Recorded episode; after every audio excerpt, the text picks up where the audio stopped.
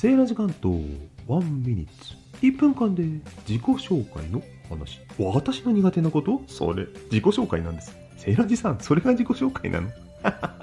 よくわかんないんですよ自分のことね。質問されれば答えられますが。それじゃあ自己紹介にならないでしょう。そうですよね。そんな私が自己紹介をするとき心がけていること。それは一つ相手に合わせたテーマを選ぶ。二つなるべく具体的な話をする。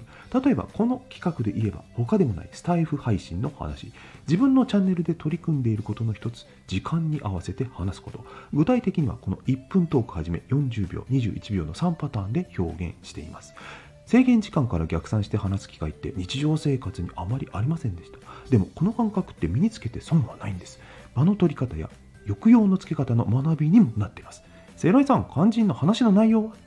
それがね、結構バランバランなんですよ。自己紹介苦手なゆえんです。短尺なので、お気軽に聞きに来てくださいね。バイバイ。